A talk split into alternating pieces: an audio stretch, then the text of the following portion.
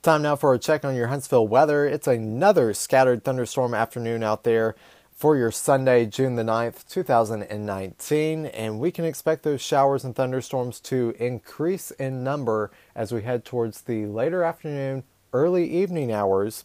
About a 90% chance of seeing a shower anywhere in the Tennessee Valley today.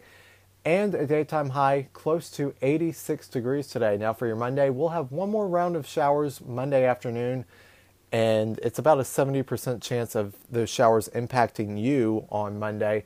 Otherwise, we'll see a daytime high close to 80 degrees on Monday. I'm meteorologist Aaron Ayers with your Huntsville weather.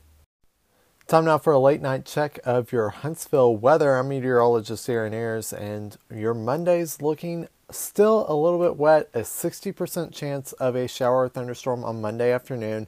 Otherwise, we'll see a high near 82 and a morning low on Monday of 69 degrees.